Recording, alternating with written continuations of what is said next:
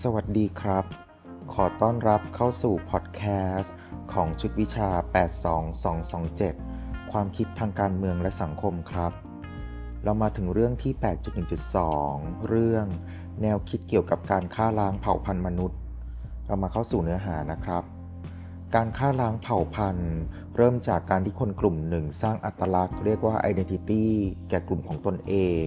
โดยใช้อัตลักษณ์ แยกกลุ่มของตนออกจากกลุ่มอื่นในสังคม ประเภทของอัตลักษณ์ของกลุ่ม ได้แก่ ศาสนา ภาษา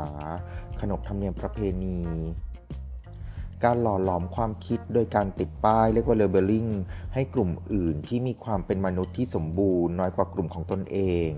นำไปสู่ความเกลียดชัง แล้วจะทำให้เกิดความต้องการที่จะกำจัดกลุ่มอื่นออกไปจากสังคม เกรกอรี่เอชสแตนตัน เป็นศาสตราจารย์จากมหาวิทยาลัยจอร์จเมสัน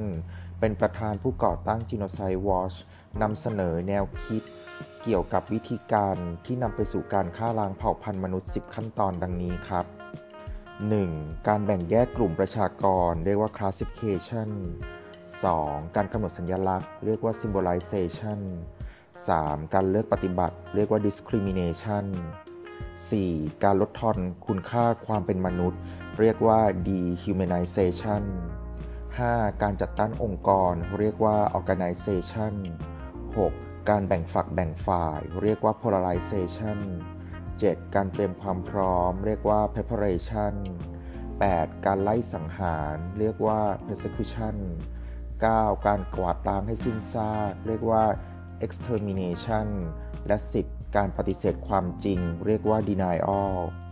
เรามาดูแต่ละขั้นตอนนะครับ ขั้นตอนที่ 1 คือการแบ่งแยกกลุ่มประชากร เรียกว่า classification ทุกสังคมมีการจัดกลุ่มประชากรตามเชื้อชาติ ศาสนา และสัญชาติ สังคมที่มีความหลากหลายน้อย ก็จะเกิดการฆ่าล้างเผ่าพันธุ์เกิดขึ้นได้สูงเมื่อมีความขัดแย้งรุนแรง เช่นในประเทศรวันดา มาตรการป้องกันขั้นต้น 1. การพัฒนาองค์กรที่มีเป้าหมาย คือ การเสริมสร้างความอดทนอดกลั้น สร้างความปรองดองให้กับกลุ่มต่างๆ ในสังคม 2. การสร้างเสริมอัตลักษณ์กลางของคนในสังคม เช่น การใช้ภาษากลางเป็นภาษาราชการ ซึ่งจะทำให้คนยอมรับซึ่งกันและกัน ขั้นตอนที่ 2 คือการกำหนดสัญญลักษณ์ เรียกว่า symbolization เป็นการกล่าวถึงกลุ่มคนโดยแยกเชื้อชาติ ศาสนา สีผิว เป็นจุดเริ่มต้นที่นำไปสู่การฆ่าล้างเผ่าพันธุ์มนุษย์ได้ โดยเฉพาะเมื่อมีการสร้างความเกลียดชัง และความพยายามในการลดทอนความเป็นมนุษย์ของคนบางกลุ่มเป็นผลสำเร็จ เช่น การเรียกชาวเรียกว่าชาวยิว ชาวมุสลิม นิโกร การใช้สัญลักษณ์เชิงกายภาพทำให้การต่อสู้เชิงสัญลักษณ์มีประสิทธิผลมากขึ้น เช่น การใช้ดาวสีเหลืองเป็นสัญลักษณ์ของชาวยิว ภายใต้ระบบนาซี การใช้ผ้าผูกคอสีฟ้า ระบุผู้คนที่มาจากภาคตะวันออกของระบบเขมรแดง หากมีการสนับสนุนสัญลักษณ์แห่งความเกลียดชังเป็นวงกว้าง ทางแก้ก็คือการปฏิเสธสัญลักษณ์ เช่น รัฐบาลเบลแกเรีย ปฏิเสธสัญลักษณ์ดาวสีเหลืองของชาวยิว ที่ถูกนาซีกำหนดให้ภายในประเทศของตนเอง ขั้นตอนที่ 3 คือการเลือกปฏิบัติ เรียกว่า discrimination เป็นการกระทำโดยกลุ่มคน ผู้มีอำนาจต่อกลุ่มคนที่ไม่มีอำนาจ โดยวิธี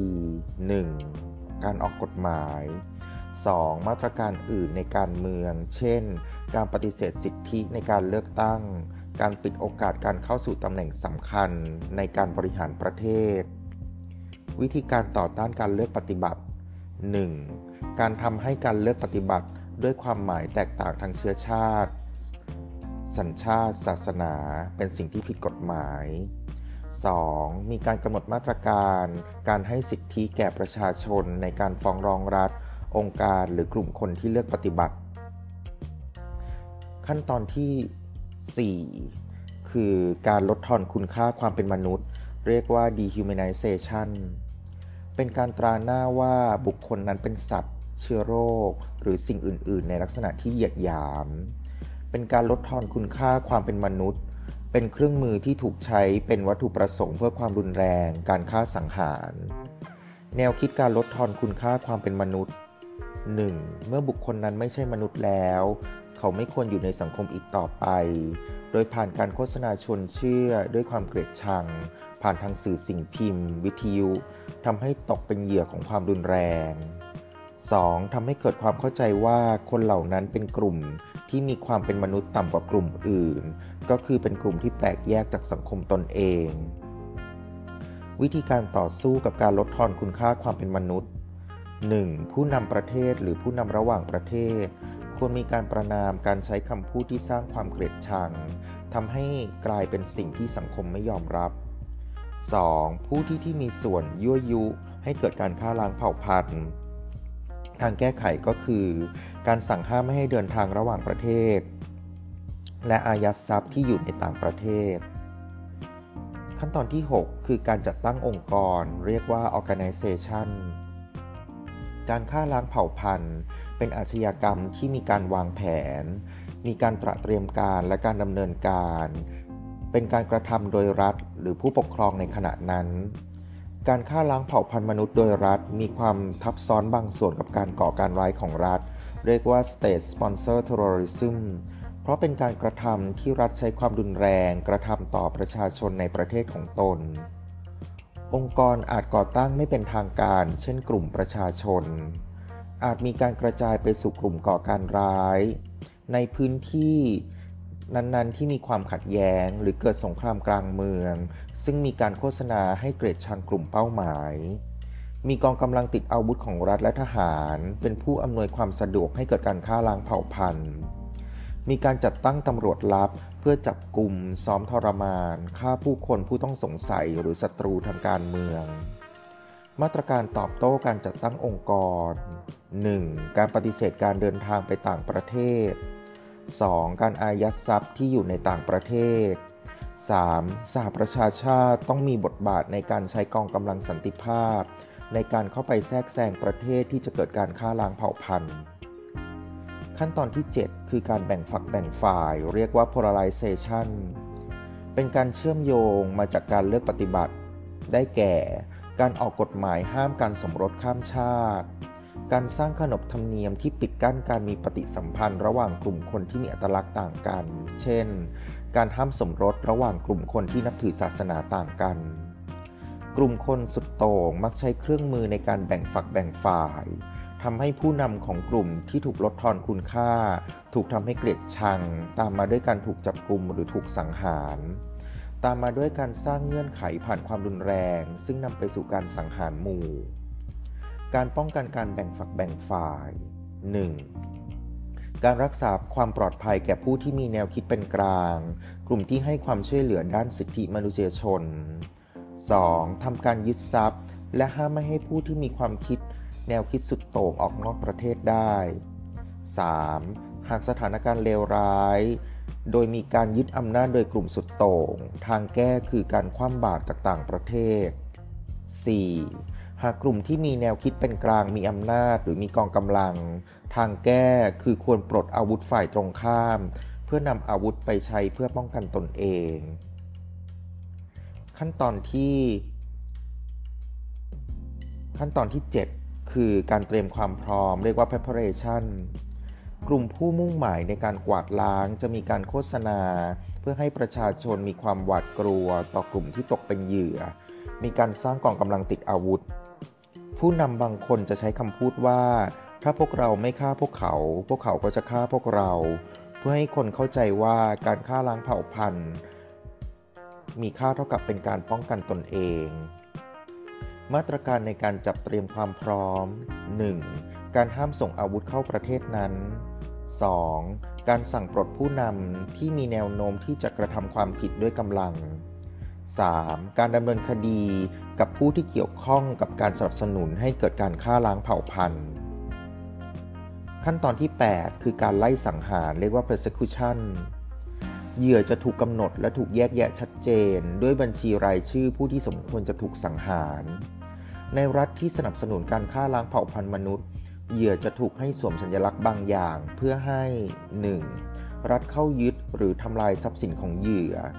2. รัฐอาจต้อนผู้คนให้ไปอยู่ที่ค่ายกักกัน ซึ่งเป็นพื้นที่ทุรกันดาร 3. เหยื่อถูกทารุณกรรมอย่างเป็นระบบ โดยดำเนินการลำเลียง ทรัพยากรอุปโภคบริโภค เช่นน้ำหรืออาหารเข้าไปช้าๆ เพื่อให้กลุ่มเหยื่อตายอย่างช้าๆ การยับยั้งการฆ่าล้างเผ่าพันธุ์มนุษย์ ข้อที่ 1 ประกาศภาวะฉุกเฉิน ข้อ 2 ประเทศมหาอำนาจ พันธมิตรในภูมิภาคสหประชาชาติ ควรแทรกแซงให้ความช่วยเหลือด้านมนุษยธรรม ขั้นตอนที่ 9 คือการกวาดล้างให้สิ้นซาก เรียกว่า extermination สืบเนื่องมาจากการทดลองลดทอนคุณค่าของความเป็นมนุษย์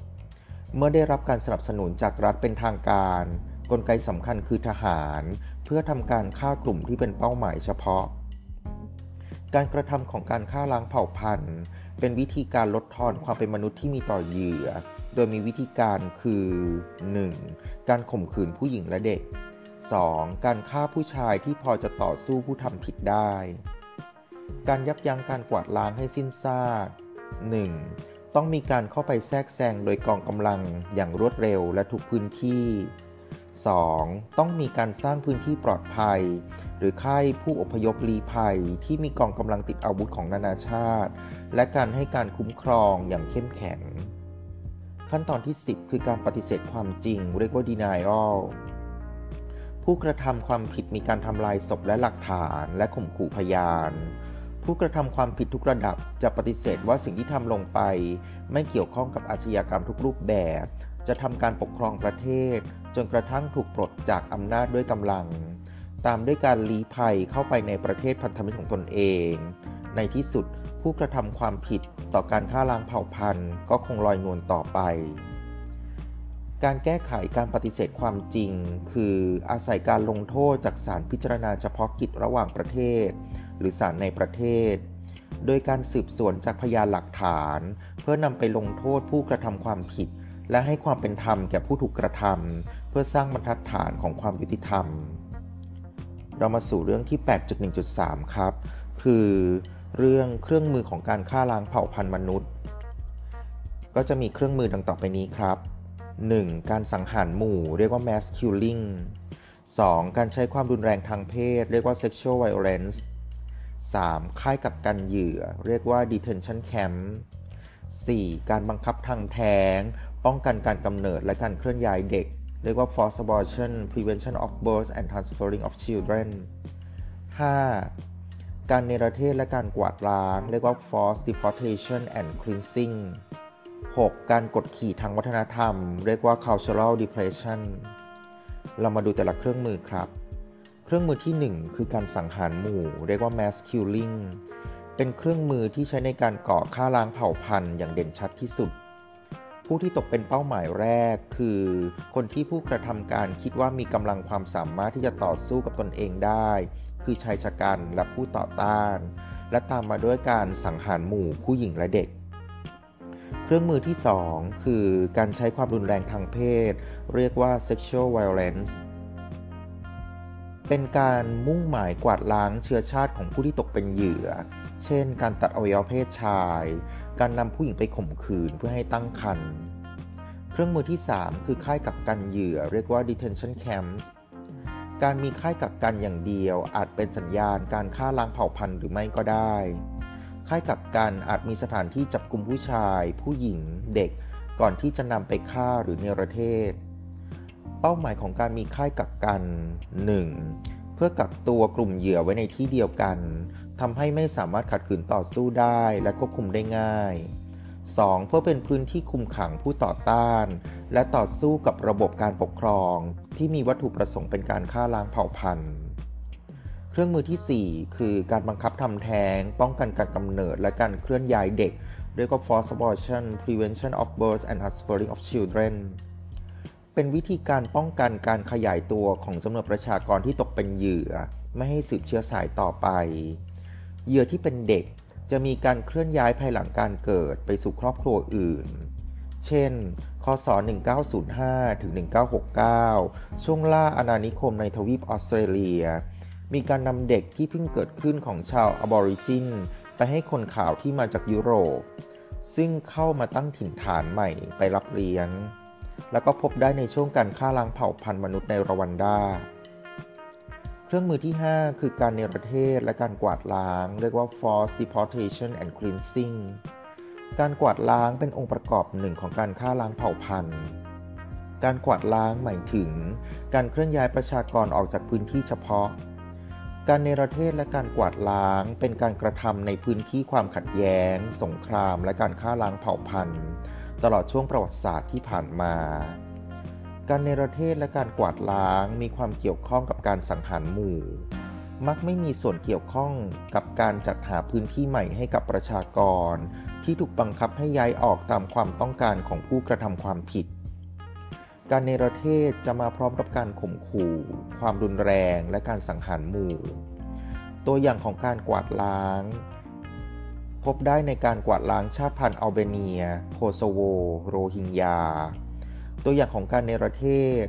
เช่น การเนรเทศคนยิวของระบอบนาซี ให้ไปอยู่ในย่านคนยิวและค่ายกักกัน เครื่องมือที่ 6 คือการกดขี่ทางวัฒนธรรมเรียกว่า cultural depression การกดขี่ในด้านวัฒนธรรม ศาสนา ภาษานำไปสู่การฆ่าล้างเผ่าพันธุ์ มุ่งไปสู่การทำลายล้างและวัฒนธรรมของกลุ่ม แนวคิดนี้มีการถกเถียงมากขึ้น จากการทำลายวัฒนธรรม และวัตถุโบราณทางประวัติศาสตร์ ของกลุ่ม IS ในอิรักและซีเรีย การกดขี่ทางวัฒนธรรมมาพร้อมกับความชั่วร้ายของการฆ่าล้างเผ่าพันธุ์ และการกระทำเพื่อลบล้างการรับรู้ทางกายภาพของเหยื่อให้ออกจากพื้นที่ ตัวอย่างการทำลายทางกายภาพ เช่น การทำลายหนังสือ อนุสาวรีย์ สิ่งก่อสร้างทางศาสนา พื้นที่อื่น ๆ ทางวัฒนธรรม ตัวอย่างของการกดขี่ทางวัฒนธรรม เช่น การห้ามใช้ภาษาแม่ การแต่งกาย การปฏิบัติศาสนกิจของกลุ่มเหยื่อ การกดขี่วัฒนธรรม เป็นสัญญาณแรกที่อาจทำให้เกิดการฆ่าล้างเผ่าพันธุ์ และทำให้กลุ่มเหยื่อกลายเป็นอาชญากรรม และกลายเป็นบุคคลภายนอกในสังคม ก็เป็นอันจบเรื่องที่ 8.1.2 คือแนวคิดเกี่ยวกับการฆ่าล้างเผ่าพันธุ์มนุษย์ และเรื่องที่ 8.1.3 คือเรื่องเครื่องมือของการฆ่าล้างเผ่าพันธุ์มนุษย์ ขอบคุณครับ สวัสดีครับ